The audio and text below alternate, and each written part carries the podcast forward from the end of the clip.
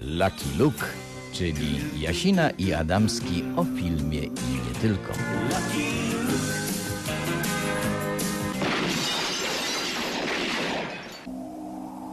Strzelało, proszę Państwa, prawie jak burze w tym tygodniu, które nawiedzają za karę nasz kraj grzeszny. W studiu Radia dla Ciebie witam Państwa Łukasz Jasina. Tak, Łukasz Jasina teolog, bo tutaj eschatologiczne jakieś mi strzela jak burza rzeczy. Zawsze ja tutaj jestem teologiem tej audycji. Łukasz Adamski z Warmii i Mazur. Witam Państwa bardzo. Województwo bardzo Miejsko-Mazurskie, Duma Ojczyzny i naszej kinematografii, a my także się do tego dokładamy.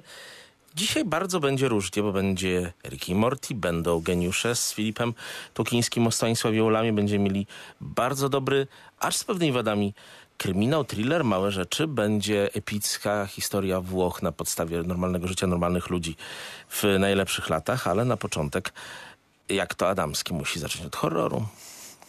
No muszę zacząć od horroru, wiesz, bo ja mm, może nie jestem jakimś e, fanatycznym fanem e, e, w, e, tego, tej franczyzy o, o Pile, tak? E, z Jigsaw słynnym, tam dziewięć części powstało, miliard dolarów te filmy zarobiło. Od 2004 roku James Wan rozpoczął ten, ten marsz tej franczyzy. No i wiesz, i, i, i ona mm, tutaj mm, Hollywood postanowiło zrobić od nowa, znaczy tą, tą serię opowiedzieć. E, Zaangażował się w to Chris Rock, którego nie tak dawno mm, chwaliliśmy za ostatni sezon Fargo. Mm, I wiesz, i e, wszystko super wygląda w zwiastunie. E, Chris Rock, Samuel Jackson, Mrok, Jigsaw, świetny rap e, 21 Savage, którego puścimy tutaj, bo ja każdą okazję do puszczenia tłustych bitów New Schoolu wykorzystuję, żeby, żeby Jasinę podejść i, i to puścić. I wiesz, tak oglądałem sobie te wszystkie zwiastuny w kinie i mówię, no super, będzie, będzie naprawdę fajny horror. I wiesz, dawno, dawno się tak nie zawiodłem. To znaczy film, mm, film, który wszedł właśnie na ekrany u nas, czyli Spirala, nowy rozdział serii Piła, taki jest tytuł. No jest katastrofą pod każdym e, względem, wiesz. Mm, e, oczywiście mm, te wymyślne rodzaje śmierci, e, które tam są pokazane, ten, ten, ten taki gore porn, jak to wręcz nazywają, ta muzyka i sam koncept, że dwóch policjantów e, jest tutaj mm, przez tego Jigsaw bardzo specyficznego mordercę, bo jak pamiętasz w serii Piła Jigsaw sam nie mordował nikogo bezpośrednio. To znaczy Jigsaw, Jigsaw kogoś y, mm, więził i ten ktoś miał wybór. Albo zginąć, albo nie zginąć, ale w bardzo wymyślny sposób mm, był torturowany przez to, co sam zrobi. To był ta, cały ten ciekawy koncept. I tutaj mamy dwóch gliniarzy, właśnie Chris Rock, później drugi młody gliniarz, Samuel Jackson, który gra ojca Chrisa Rocka, legendarnego policjanta. Zresztą o policjantach będziemy mówić w kolejnej części programu. I wiesz, to wszystko jest bardzo złe. To znaczy scenariusz jest e, zupełnie pokraczny. Chris Rock jest ka- katastrofalnym aktorem. To znaczy ja dlatego chciałem chwilę o tym porozmawiać, bo wiesz, są komicy, którym udało się przejść na drugą stronę e, w rolach dramatycznych. Ja nie mówię tylko o Peterze Sellersie, którego pewnie wielbisz tak jak ja, czy o Robinie No, Williamsie. między innymi. Ale, ale wiesz co, e, no Chris Rock, e, o ile Fargo pokazał, że ma jakiś tam talent dra do dramatycznych ról, tak tutaj położył wszystko mm, e, w każdej scenie. Znaczy on albo mruży oczy, albo krzyczy bardzo głośno. Nam się nic nie klei, fatalny jest scenariusz tego filmu. Samuel Jackson jest bardzo fajny, bo ciągle mówi Mada, wiadomo co, tak? No bo to jest jego znak rozpoznawczy i on już w każdym filmie krzyczy te M, słowo na M. Natomiast wiesz, no, no duże bardzo rozczarowanie przestrzegam też Państwa przed tym filmem. Znaczy, jeżeli możecie iść do kina z zimnym napojem do klimatyzowanej sali i sobie obejrzeć jakiś fajny wakacyjny film, to na pewno, na pewno nie idźcie na tą piłę, bo to jest strata kasy. No i to jest wkurzające dla wszystkich fanów horrorów, fanów piły, że można coś tak bardzo położyć. No i zobaczymy, czy Chris Rock rozwinie talent y, dramatyczny. Bardzo pragnie to, tego zrobić, ale, ale to zrobić. Natomiast, natomiast no, na razie, jak widać, talentu Robina Williamsa albo nawet Kevina Harta, który w niezłym ojcostwie właśnie gra w, na Netflixie, on nie ma. O ojcostwie trzeba byłoby jeszcze pogadać, po tym jak już przez chwilę posłuchamy muzyki i początek prawdziwego Lucky Luka.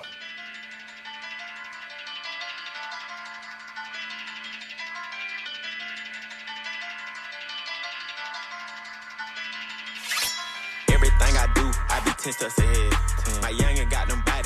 My youngin' got them bodies, he still pissing the bed. Keep the code of silence, don't repeat what I said. Keep out the baloney, I just came for the bread.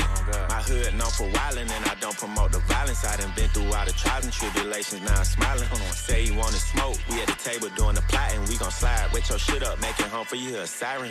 I'ma let them spin like a spiral. I don't got no love for no rival. Put him on the news, he went viral. I took a number two with my rifle. Every car I'm I got the title. Start a gang, I turn a model to a hiker. I know they want me dead, I got a Keltec in this Viper. I hit all the vibes on the low, cause I'm a sniper. We even want no problems, and it's obvious. Call me soft, cause I laugh when I this shit. We play hot potato with the ops, we be dropping shit. Giving out free smoke, cause we got a lot of it. Trying to feed the fam, I was trapping in the cold. Dropped a mixtape, turned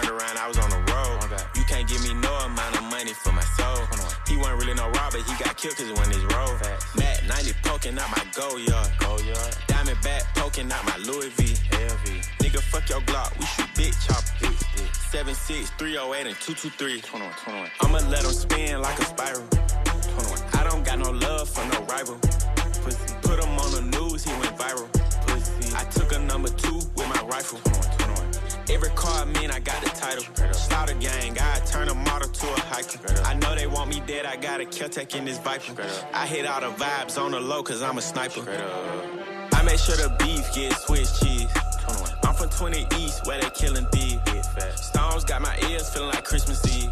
Before you bend over, baby, get on your knees.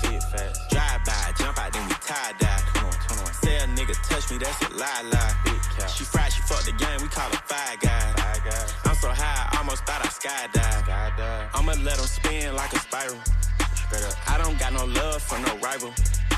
Put him on the news, he went viral. I took a number two with my rifle. Pussy. Every car I'm in, I got the title. Slaughter gang, I turn a model to a hiker. I know they want me dead, I got a Keltec in this Viper. I hit all the vibes on the low, cause I'm a sniper.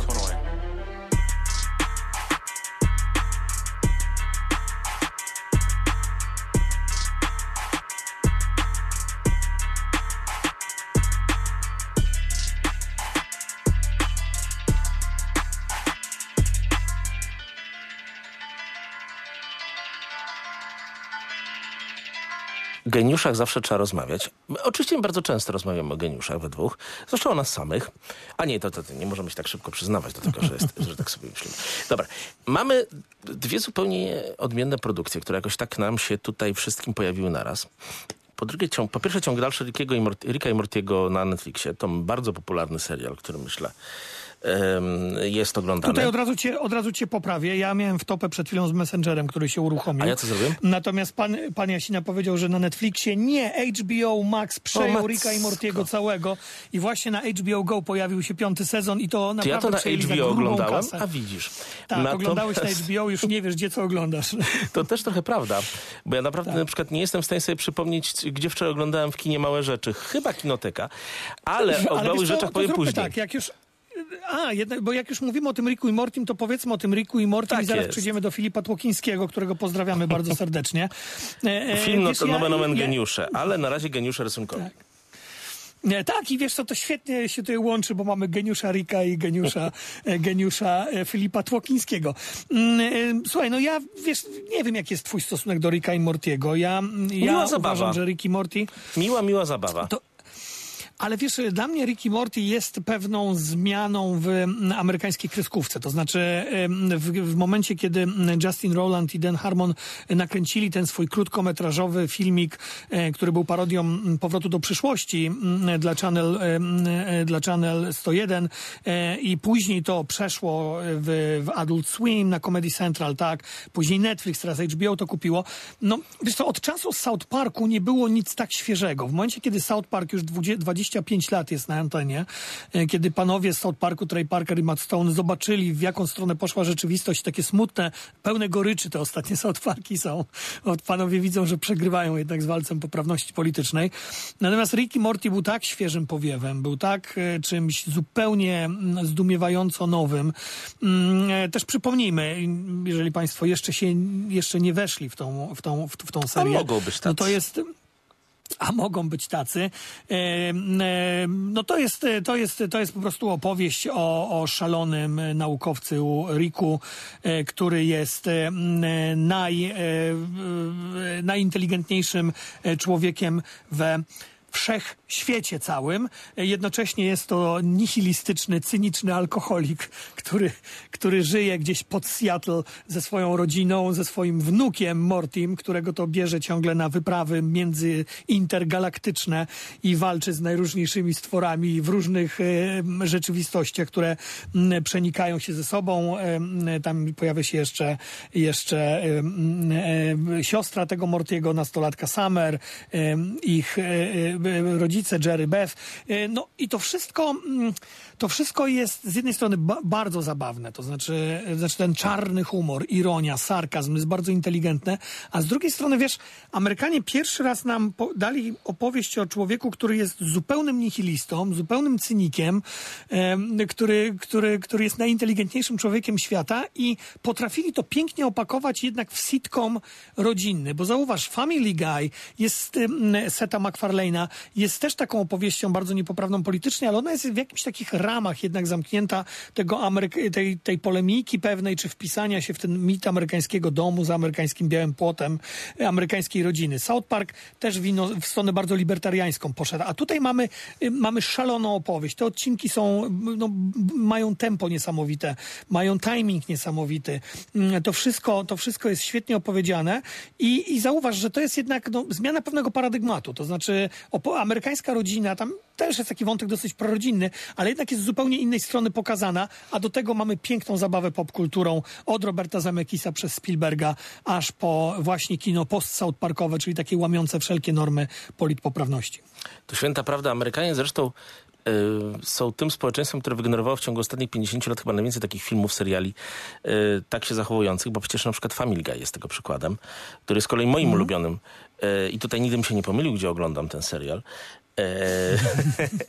Ale jest coś w tym, że Amerykanie się potrafili i dalej walczą o to, aby potrafić się śmiać ze wszystkiego. To jest zresztą rzecz, której my z różnych powodów w Polsce nie możemy uskutecznić i nie jest jej powodem tylko brak polskiego poczucia humoru, tylko e, mamy taką, a nie inną historię i to nas niestety tak ukształtowało. Ale moim wielkim marzeniem jest to, żeby kiedyś takie seriale powstawały również i w Polsce. Tak, tak, ja też bardzo bym chciał. Po, po, tym South Parku, jak powstawały te wszystkie Władcy Much, no to jednak było dosyć żenujące e, te polskie to wersje się tylko na, właściwie na wulgarności i takiej próby wygrywania konfliktu pokoleń i tyle. Coś takiego w nas jest, że nas umarło takie poczucie humoru. Dokładnie, dokładnie tak. Sama wulgarność nie wystarczy jednak. Natomiast piąty sezon debiutuje, drodzy Państwo, na HBO i teraz to jest dobra i zła wiadomość, bo dla mnie nie do końca dobra, bo tak, na Netflixie jak były te wszystkie sezony, to mm, oni pakowali jak to Netflix, oni byli zresztą prekursorami takiego sposobu pokazywania jednak, pakowali wszystkie odcinki naraz. HBO jest konserwatywne bardziej i mamy jeden odcinek na tydzień, więc ja naprawdę, słuchajcie, jeden odcinek jest, teraz drugi odcinek wchodzi właśnie w niedzielę, jak mamy tą audycję, Natomiast ja przebieram nogami, przez cały tydzień czekam na te, na te odcinki. E, już zaraz przejdziemy do geniuszy i Filipa Tłokińskiego, natomiast e, tutaj piąty sezon zaczyna się od kapi wprowadzenia kapitalnej postaci Mr. Nimbusa, takiego Nemezis e, właśnie Rika, Rika Sancheza, który gdzieś tam przybywa z kolejnej, z kolejnej galaktyki, który w ogóle wygląda jak, jak skrzyżowanie Davida Bowie, Frediego Mercury, który jest, jest bardzo, jest bardzo taki otwarty seksualnie, chleje, różne rzeczy robi w tym domu Rika Sancheza, kiedy on z wnukiem musi ratować wszechświat. Ja kocham Rika i Mortiego, kocham wszystko, co w tych, co w tych odcinkach e, jest. E, uwielbiam e, ten sposób opowiadania, który bardziej pasuje do dzisiejszego widza. Zauważ, to jest dosyć memiczne, tak? To jest YouTube'owe dosyć. To raczej te, te krótkie odcinki i, ta, i ten natłok jednak treści, to jak to wszystko szybkie jest, to jednak pasuje do dzisiejszego widza wychowanego w takim, w takim, w takiej popkulturze ADHD. Tu coś na YouTubie obejrzeć, tu coś w telewizorze, tu, tu zobaczyć mema. I, I ja bardzo Państwu polecam Ricky Morty. On jest w tej chwili wszędzie na t-shirtach polskich, nawet sieci handlowych, ale to naprawdę nie jest komercyjna papka. To jest bardzo inteligentny show na HBO Max, piąty sezon. Ja jestem zachwycony. Święta prawda, ja się całkowicie z tobą zgadzam i oglądajmy to. Natomiast w kinach możemy obejrzeć niedługo, czy już to weszło chyba, bo myśmy oczywiście, proszę Państwa, obejrzeli to na screenerze. Na screenerze. Film Geniusze, film bardzo ciekawej sprawie. Otóż my trochę przypominamy w Polsce w ciągu ostatnich 20 lat znaczenie Polskiej Szkoły Matematycznej lub też Lwowsko-Warszawskiej Szkoły. My mieliśmy jeden z najwybitniejszych matematyków na świecie, znany jest trochę Stefan Banach. Oni głównie byli skupieni wokół tych dwóch ośrodków akademickich w Warszawie i Lwowie. Wielu z nich zrobiło zginęło w czasie wojny, jak to z polskimi intelektualistami. Niektórzy wyemigrowali do Stanów Zjednoczonych, specjalnie dużą karierę zrobili tam dwaj bracia Ulamowie ze spolszczonej od dawna sefardyjskiej żydowskiej rodziny. Adam Ulam był historykiem Rosji i pracował na Harvardzie, a e, Stanisław Ulam był bardzo wybitnym e, matematykiem i fizykiem, prawdopodobnie człowiekiem, który odpowiadał za wynalezienie bomby wodorowej. To jest zresztą sprawa bardzo dyskusyjna, bo e, regularnie wykłócał się o ten fakt z Adamem Tellerem, żydowskim fizykiem z Budapesztu, który także się za ojca tej bomby wodorowej amerykańskiej uważał. I rzeczą mniej lub bardziej przerażającą jest to, że my w Polsce niby od 30 lat, ja odkryłem istnienie Stanisława Ulama w roku 89, czytając Wiedzę i Życie, e, do tej postaci za bardzo się nigdy nie umieliśmy przyznać, a on zawsze się za Polaka uważał. No i teraz w końcu w kinie popularnym został ten temat wprowadzony, e, a Ulama gra, jakby nie patrzeć, jeden z niewielu polskich aktorów, który potrafi zagrać osobę przedwojenną, bo ma odpowiednią fryzurę do włosów w przedziałek i ładnie nosi marynarkę oraz się uśmiecha i wygląda ładnie ogolony, to też nie jest częste, e, czyli Filip Tłokiński. E, tak, ja od razu się Państwu przyznam, ja, ja tego filmu nie widziałem, więc tutaj oddaję, oddaję, Łukaszowi, oddaję Łukaszowi pole do popisu. E, to jest ciekawe. Film jest nakręcony przez Tora Kleinma, czyli reżysera niemieckiego, więc niemiecki reżyser o polskim e, matematyku. Ciekawe, ciekawe złożenie. Nie wiem, jaki, jak, znaczy, musisz zaraz powiedzieć, jaka jest Twoja opinia o tym filmie. Jakub Majmurek dosyć mhm. mocno przejechał się na Filmwebie po tym filmie, mówiąc, że te wątki najważniejsze no, każdy film w ogóle nie wybrzmiewają. Lepiej, gdyby tam mordowano kapitalistów, to pewnie by to zaakceptował, ale to... Jakubie, bardzo cię pozdrawiamy, pozdrawiamy ale nigdy się nie zgodzimy, tak. nie, nie, zgodzimy się z twoimi lewicowymi poglądami gospodarczymi. Wiesz co, z niektórymi tak należy, nie, należy, nie należy dobrze traktować biednych, ale Kuba trochę za bardzo przynosi to na to, to i przeniósł to trochę w recenzji. E, to jest dosyć dobry E, rzemieślniczy film historyczny w taki prosty sposób, podający pewne fakty. Lata 30., potem wyjazd do Stanów, potem różne rzeczy. E, coś, czego my bardzo potrzebujemy, bo w większości, w przypadku większości naszych elementów historycznych my w ogóle nie mamy zrobionych żadnych filmów, o niczym nie wiemy i musimy to dopiero zaprezentować widzowi. O, i już ci oddaję. Ja, ja wiesz co, ja, ja w ogóle jestem ciekaw, e, w jaki sposób potoczy się dalej kariera mm, Filipa, Filipa Tłokińskiego. Wiesz, bo ja, ja pierwszy raz Filipa zobaczyłem zobaczyłem chyba tak jak większość polskich widzów w filmie, który bardzo mi się podobał. Moim zdaniem najlepszym polskim filmie 2015 roku, czyli W nocy Walpurgi Marcina Bortkiewicza, którego też pozdrawiamy serdecznie. Kuriera, I on tam zagrał naprawdę... nie lubimy obydwaj. Ale zobacz, on tam zagrał naprawdę świetną rolę z Małgorzatą Zajączkowską, e, jedyną polską aktorką, która grała Łudego Allena w Strzałach na Broadwayu. Też zupełnie niewykorzystaną polską aktorkę. Mhm. Oni naprawdę stworzyli świetny duet. Marcin też jest reżyserem, który, który dużo czerpie z Romana Polańskiego, który lubi robić takie filmy gdzieś tam e, zamknięte, klaustrofobiczne. I zauważ, po tej nocy Walpurgi, no mamy, no mamy, no okej, okay, jest, jest Belfer u Filipa Tłokińskiego, jest Volta, jest Ikar, jest Kurier są takie dziwne filmy dosyć, jak Czyściec, ten, ten polski Christian Movies, tak, od Michała Kondrada.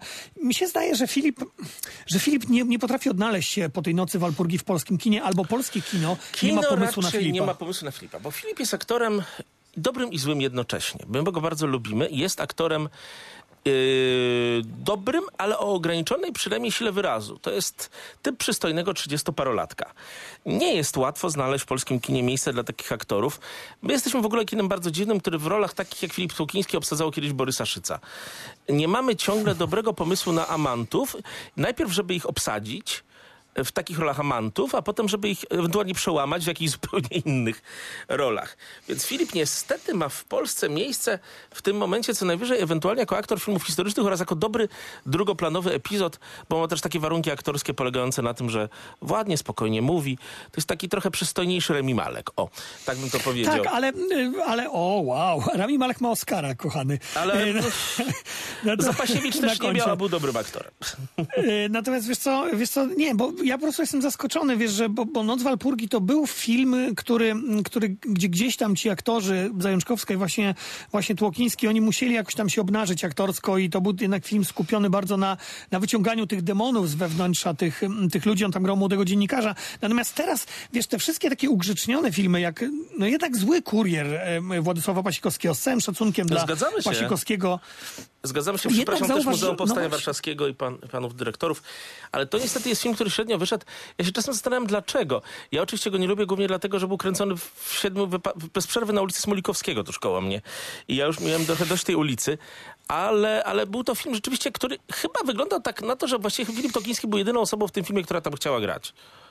No tak, ale teraz jeżeli chodzi, jeżeli tutaj przejdziemy o tych, o tych, o tych geni- tak, to jest, to jest- niezłe, co powiedziałeś, tak, do tych geniuszy, no to czy to jest film, który z, y, trafi do widza e, tego wychowanego na, e, na e, transgresji e, Komasy i jego miasta 4-4, czy jednak to jest wiesz- do starszego widza? bez przesady, to, to naprawdę chyba się już nie pokrywa coraz bardziej wiek, wiekiem. E, Te, ci sami widzowie, którzy oglądają koma, oglądali Komasę MS-44, oglądają rzemieślnicze filmy historyczne ukazujące się na różnych kanałach. My potrzebujemy bardzo takich właśnie filmów tak zwanej średniej kategorii. I, i, pokazujących łopatologicznie, co się zdarzyło, w ładny sposób zmontowanych, w miarę dobrze zagranych. E, Amerykanie się kiedyś tym specjalizowali w latach 70., 80. i dokonali przebudowy swojej narracji historycznej w oparciu o takie filmy. I e, myślę, że e, Geniusze tak. To jest film, który trafi do bardzo wielu widzów w bardzo różnych grupach wiekowych. Niekoniecznie teraz i w momencie rozpowszechniania kinowego. Raczej później w momencie, kiedy zacznie turę trwającą przez nieskończoność po, po różnego rodzaju nośnikach, streamingach, kanałach telewizyjnych. No to w, taki delikatny sposób w takim razie polecamy geniuszy i, i polecamy też geniusza Rika i Mortiego. Chyba wiesz, to tylko Lucky Luke jest na tyle jakiś anarchistyczny i bezczelny, że potrafimy pożenić Filipa Tłokińskiego oraz Rika i Mortiego w To był jednym akurat wejściu. twój pomysł, a ja sobie uświadomiłem, że rzeczywiście naciskałem guzik z prawej, to musiało być na HBO. E, Ale, ale wiesz co, ja oglądałem dopiero przedwczoraj w nocy to. Słucham, Rick i Morty, proszę Państwa, oglądajcie na pewno, a Geniuszy, nawet jak teraz nie zdążycie, to ten film będzie Was dopadał z różnych ekranów przez najbliższe 3-4 lata albo i później. Filipa, pozdrawiamy, a teraz muzyka.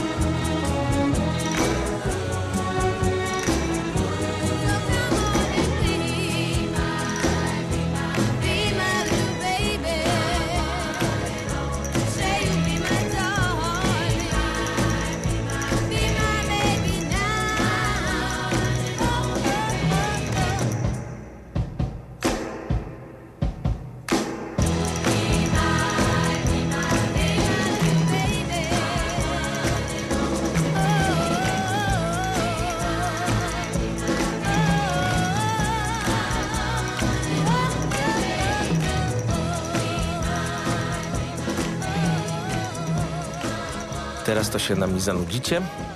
ale nie zanudzicie się stanowczo, drodzy Państwo, filmami, które chcemy Państwu teraz w jakiś sposób zaprezentować, bo nie pokazać.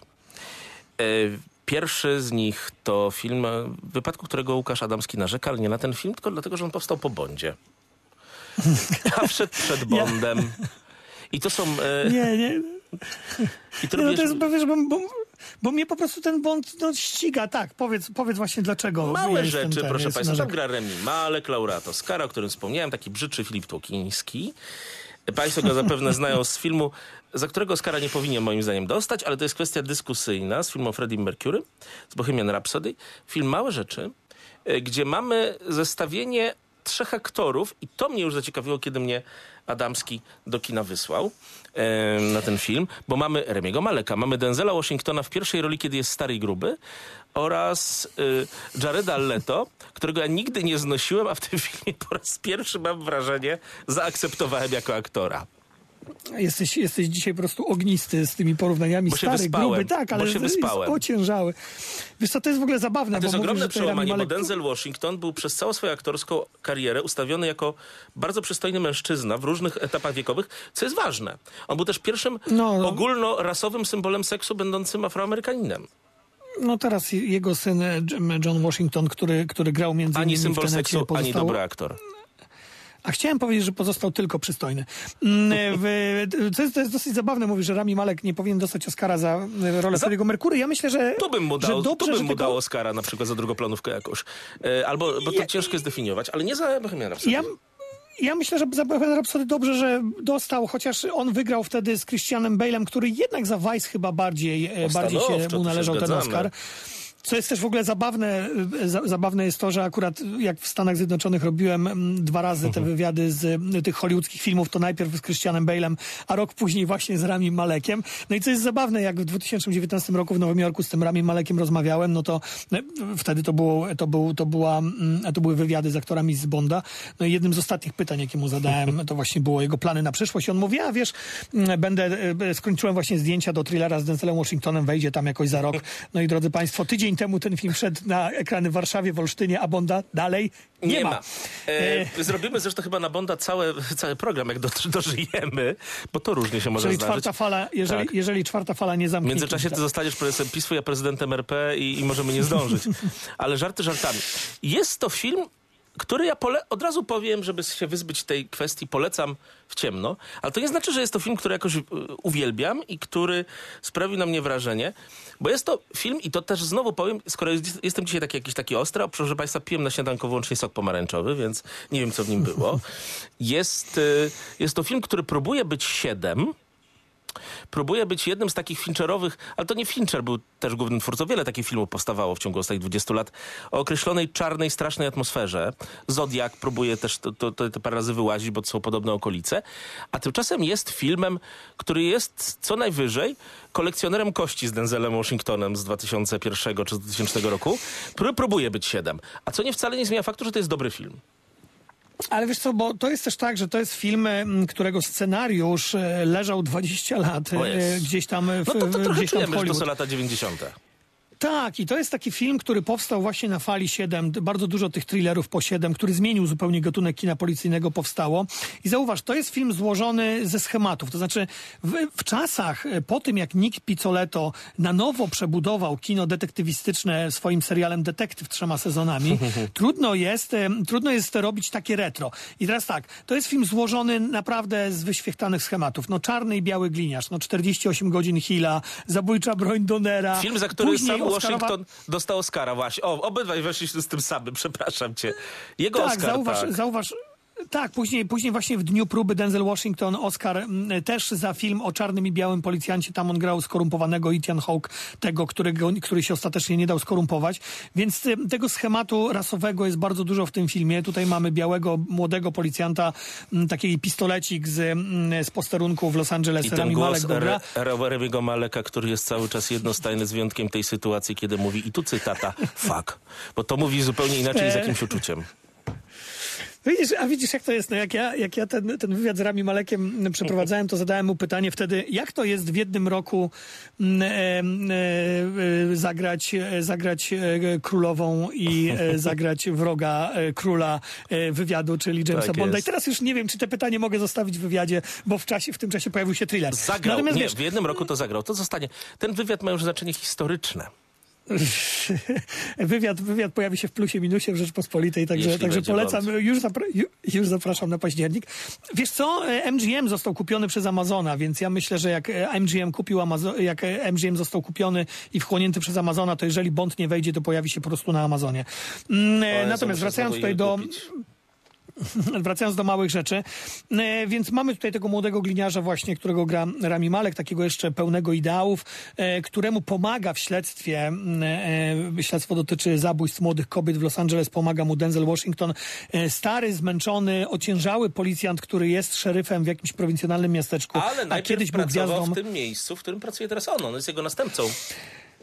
Więc to jest y, kolejny schemat. I teraz, do co jest, do pewnego momentu, jak oglądałem małe rzeczy, to pomyślałem sobie, no, no nie, no, no to znaczy schemat goni schemat, banał goni banał, znowu jeden policjant e, ideo, ideowcem, drugi jest cynikiem, no mam dosyć. Natomiast w pewnym momencie ten film zaczyna skręcać w drugą stronę. Kiedy się pojawia Jared Leto podejrzany o to, że jest mordercą, e, absolutny psychopata, który oczywiście, jak, jak to Jared Leto, pra, prawie że przestrzelił rolę, to znaczy on był blisko autoparodii, ale jednak mu się udaje jakimś sposobem, jakimś cudem się wyhamował. Nie wiem, psychoterapeuta był na planie czy coś.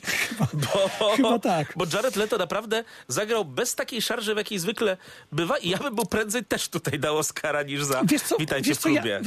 Wiesz co, ja myślę, że to, to też dlatego, że w, oni mają jedną wspólną ce, scenę w, podczas przesłuchania i Oj, tam tak. w tej wspólnej scenie widzimy, widzimy, drogi Łukaszu, cztery Oscary na półce. Znaczy ci trzej aktorzy mają cztery Oscary, więc wiesz, to, jest, to, było, to było jednak zdarzenie o, e, Oscarowców. Natomiast wiesz, w pewnym momencie ten film nagle skręca w inną stronę. Tak nagle się okazuje, że oto mamy historię starego policjanta, którego prześladują demony i to takie dosłowne demony. Który On próbuje widzi, e, ochronić tego młodszego policjanta od takiej samej sytuacji. Tak, i on widzi te kobiety, którym nie pomógł kiedyś, e, którego prześladują jak takie właśnie upiory strzygi w nocy w hotelach. To jest bardzo ciekawe, bardzo ciekawy dla mnie wątek i teraz dzwon, adamski teolog się odzywa. Denzel Washington No przejeżdża na tej autostradzie w Los Angeles i widzi na wzgórzu krzyż. Dwa razy Dwa odwraca razy. głowę od Jak tego przy- krzyża. Tak, dokładnie. I zauważ, to jest bardzo ważne. O, w pewnym momencie Rami Malek zadaje mu takie pytanie, czy wierzysz w Boga? Denzel Washington, który jest w ogóle bardzo religijnym aktorem, chrześcijaninem, głęboko wierzącym, mówi, wierzę w Boga, kiedy widzę piękno przyrody, ale nie wierzę, a, ale, ale uważam, że opuścił nas, kiedy widzę Coś te kolejne mordy.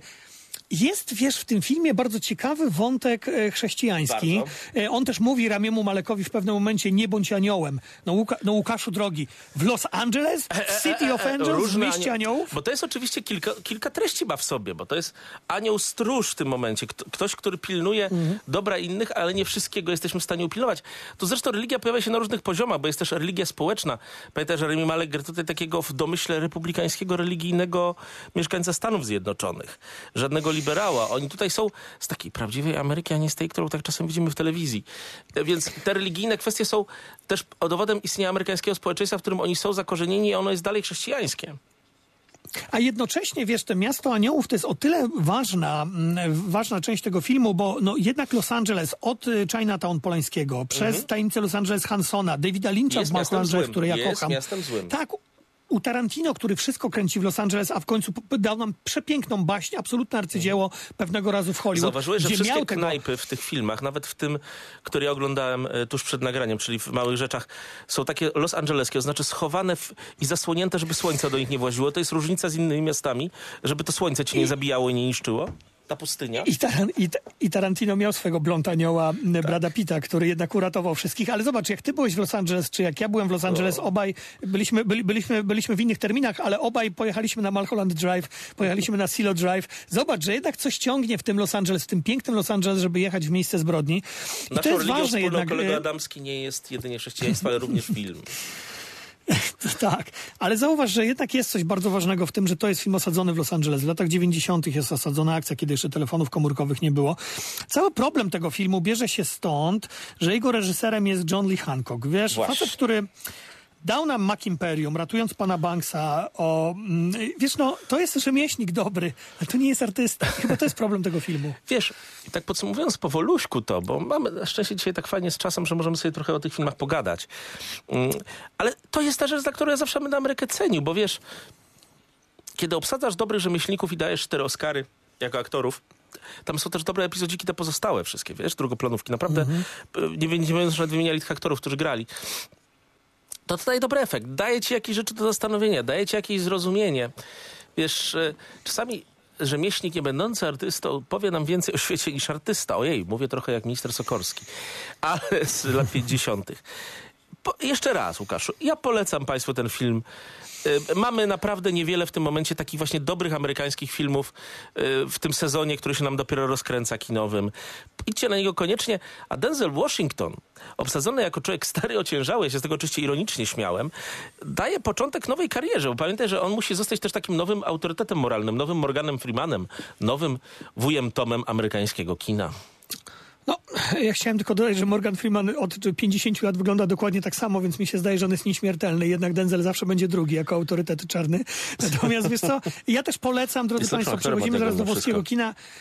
Tak, też tak uważam. E, e, Aktorsko ten film jest bardzo dobry, e, dlatego zderzenia Remi Malek, Denzel Washington, Jared Leto warto. Warto, bo to nie jest film, zrobimy mały spoiler, wcale z happy endem jednoznacznym. I tu jest, więc to trochę nie jest jest właśnie do 7 amerykański podobny film. na koniec.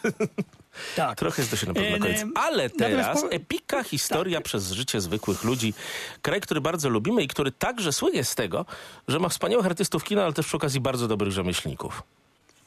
Mówię o Włochach. Ale co jest, tak, tak, tak, ale co jest dla mnie em, najistotniejsze tutaj, że oto pojawia się film Najlepsze lata mm, i e, reżyserem tego filmu jest e, jeden z moich ulubionych e, włoskich twórców hollywoodzkiego kina.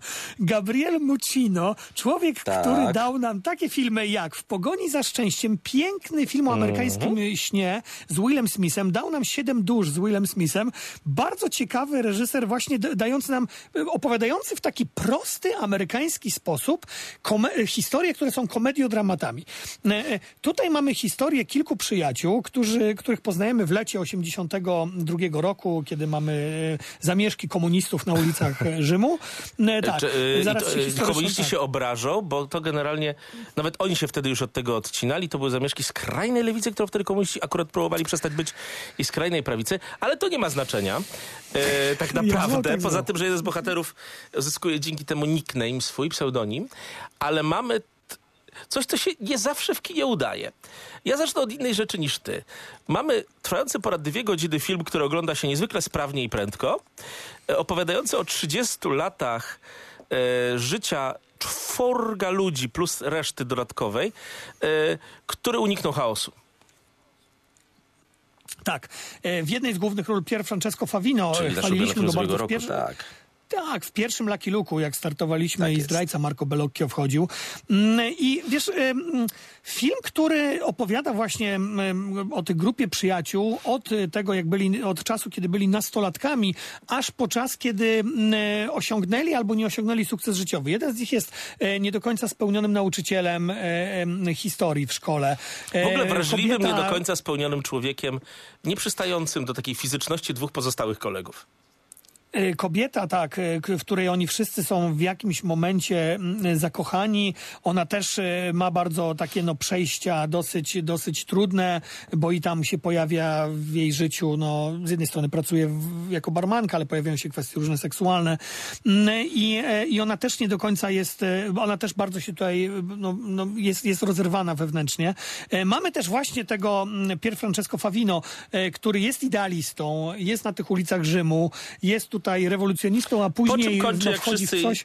po czym kończy jak wszyscy idealiści, którzy są bardzo zdolni, idzie na kompromisy, zarabia pieniądze, żeni się z córką e, złego człowieka, korupcyjnego ministra, który nie jest Silvio Berlusconi, ale jest fizycznie na niego upozowany. Tak. E, e, więc oni wszyscy idą na jakieś kompromisy. I wiesz, e, ja, to co ja lubię właśnie u Muk, Mukkino, Muccino, nie wiem, Diano Dąbrowska, jeżeli nas słuchasz, to powiedz, jak powinniśmy wymawiać jego nazwisko. Ja sam to natomiast e, Tak. Natomiast e, wiesz, fajne jest to, że, mm, że, on, że on nie udaje w tym filmie, że on nie chce robić coś, czego, czego em, znaczy, on nie ma pretensji, on nie ma, on nie ma jakichś ambicji, żeby zrobić film, który, który nie jest czystym komediodramatem. Zauważ, tam są sceny kąpieli w fontannie di Trevi, no, no czyli, czyli całe Fellini. Tak tam jest. jest nawiązanie do tacy byliśmy zakochani Ettore Scoli.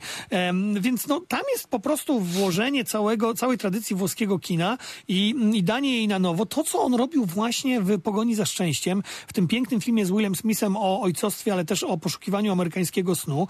I wiesz, mi się to świetnie oglądało. E, ta muzyka lat 80., tak? To, I em, 90. i em, potem. To znaczy oni generalnie tak. są w stanie wstawić wszystko, łącznie z zupełnie już inną muzyką na imprezach, na imprezie urodzinowej syna jednego z bohaterów. Y, To, to jest niełatwe wbrew pozorom zadanie, Scorsese zawsze to dobrze robił, pokazywać ewolucję bohaterów przez muzykę popularną z danego okresu. I wiesz, kiedy tam były pewne zarzuty, że właśnie ta dziewczyna, e, ta kobieta grana przez Michele mm, e, Ramazzotti, ona, mm, e, no były takie zarzuty, że on może upraszcza pewne kobiete postacie. Ja się nie, kobiece postacie ja się nie zgadzam, wiesz, to znaczy ja uważam, że nawet e, w tych postaciach może zlepionych z pewnych schematów e, dobrze jest wszystko wygrane. Mnie bardzo poruszyła postać grana przez, e, przez Ramazzotti, to znaczy ja uważam, że ta dziewczyna, która e, jest ciągle rozerwana, ciągle szuka szczęścia, szuka miłości w ramionach mężczyzn, I je e, znajduje, ale też, nadają się dalej, do tego. ale też Tak. Dalej nie wygląda na osobę tego stuprocentowo pewną, choć to deklaruje. I wiesz, i, i moim zdaniem też Mokino, em, em, on też em, dokonuje pewnego rozliczenia właśnie z tym własnym pokoleniem e, i Włosi są wspaniali w tym rozliczeniu, to znaczy Włosi nie są pretensjonalni też w tym kinie swoim, to znaczy wiesz, no, też umówmy się, jak idziemy na, we Włoszech na, na najprostszą pizzę, to ona jest przepyszna. Znaczy Włosi nawet z czegoś, co jest banalne, proste, złożone z trzech składników, jakich flaga, robią coś przepysznego. Więc, więc ten film taki jest, znaczy on jest złożony ze znanych, dobrych składników. Mamy sos pomidorowy, mamy placek, y, mamy trochę bazylii, ale to wszystko naprawdę się składa w uroczą Proszę Państwa, my opowieść. się w ten weekend widzimy i w związku z tym byliśmy w, Rosy- w, w, we włoskich restauracjach, ale to też nie jest tak oczywiście, jak mówił Łukasz Adamski. Nie idealizujmy stuprocentowo Włoch, bo jest to kraj pełen niesprawiedliwości, draństwa, imigrantów się źle traktuje i tak dalej, i tak dalej. Skorumpowany bardziej niż Nie, Polska nie, jest- kiedykolwiek. nie, nie, I to nie, to też jest jest tutaj jasne, ale pięknie ja pokazane. I nawet, ale nie, Ale wiesz, ja- chciałem się z tobą zgodzić właśnie. Słuchaj, tylko przewrotnie. I źle to zrobiłem, bo zacząłem nie od tego. Chodzi o to, proszę Państwa, że Włosi nawet z tego potrafią przyrządzić coś dobrego. To znaczy ze scen korupcji, upadku, upokorzenia, z, z niesamowitej sceny, kiedy papuga głównego bohatera ginie. To proszę Państwa, to może tak śmiesznie brzmieć w tej chwili, kiedy ja to mówię, ale to jest jedna z najpiękniejszych scen utraty miłości, jaką widziałem w kinie. Potrafią to zrobić. Jest coś takiego we włoskim DNA przez kilka tysięcy lat, że oni są jednak ciągle potomkami Rzymian, którzy umieli robić takie rzeczy. Jednocześnie być źli, agresywni, ale tworzyć sztukę jak mało kto. Tak, i to jest taki właśnie film, to, tak, tak, to jest taki właśnie film, który, który, który się doskonale ogląda e, w, w te letnie popołudnie, tak, jak chcemy e, No iść do tego kina i nie chcemy. Hollywood, ta, tak, i nie chcemy też hollywoodzkiej papki mm, obejrzeć jakiejś, tylko chcemy właśnie włoski film, który w prosty sposób opowie nam o przyjaźni, o miłości, o stracie ideałów, o, a może też o odzyskaniu ideałów, opowie nam dużo o włoskiej duszy.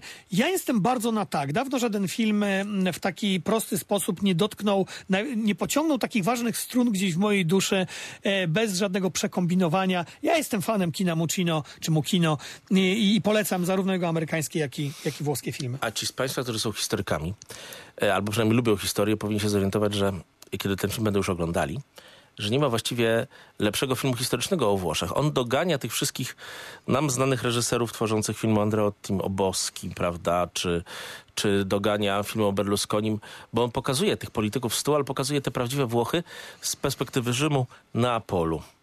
Normalności, proszę Państwa, normalności. Proszę Państwa, e, No, zapowiedziemy na amen. końcu Ja co? tylko powiem amen. Amen, amen, amen. Proszę Państwa, pamiętajcie, żeby oglądać klasykę. Ja namawiam Państwa do tego, abyście na HBO obejrzeli... Będziemy w ogóle tak Państwa do tego jednak zmuszali. E, żebyście obejrzeli sobie na HBO Go znakomite filmy. E, wszedł film z Zulu. E, jeden z najlepszych filmów o relacjach Europejczyków i Afrykanów w XIX wieku z muzyką Johna Barrego. Wszedł Midnight Express Alana Parkera, jeden z najlepszych filmów o więzieniach. Ty też, Łukasz, jakąś klasykę masz do polecenia. E, i Jak już, e, jak już jesteśmy, jak już jesteśmy przy mm, włoskim kinie, e, mm, to na Netflixie wjechały, mm, wjechały demony. Wjechały demony, czyli jeden z najciekawszych takich, takich filmów z tego, z tego gatunku europejskiego horroru. My zawsze zapominamy o tym, że amerykański, że, że, że nie tylko amerykański horror tutaj jest ważny, ale też Włosi e, robili, robili świetne horrory. O tym pisał w swoim książce o, o kinie gatunków. e, Mówiliśmy kiedyś o tej książce pod redakcją Piotra Kletowskiego, e, Europejskie kino gatunków, gdzie on, gdzie on wspaniale właśnie opisał, jak Europejczycy bawili się z horrorem gore, z horrorem o zombie, tak? Z, z takim właśnie horrorem mm, mm, zanurzonym w ten gatunek, który znamy ze Stanów Zjednoczonych, a on w Europie był jeszcze ostrzejszy, jeszcze mocniejszy, był jeszcze bardziej bezkompromisowy i był jeszcze bardziej e, no, krwawy. To znaczy, jak te filmy oglądamy, one naprawdę są, e, one są naprawdę szokujące i, i nawet dla wrażliwości współczesnego widza wychowanego na współczesnym horrorze te filmy są przerażające. Bardzo polecam Demony, Demony 2, oba filmy na Netflixie i chyba na tym, wiesz, na tym skończę swoje polecanki, e, bo, bo po na prostu to nawiązuję do czas. włoskiego kina, tak. Ale będzie jeszcze, proszę Państwa, na to czas, podobnie jak na Lucky Luka. Za chwilę w podcastach się pojawimy, być może w Spotify, który miewa ostatnio pewne spóźnienia. A Państwu życzymy tego, aby wakacje trwały bardzo, bardzo dobrze. Łukasz Jasina, dziękuję Państwu z Warszawy. A Łukasz Adamski z Warmii, Mazur z Olsztyna.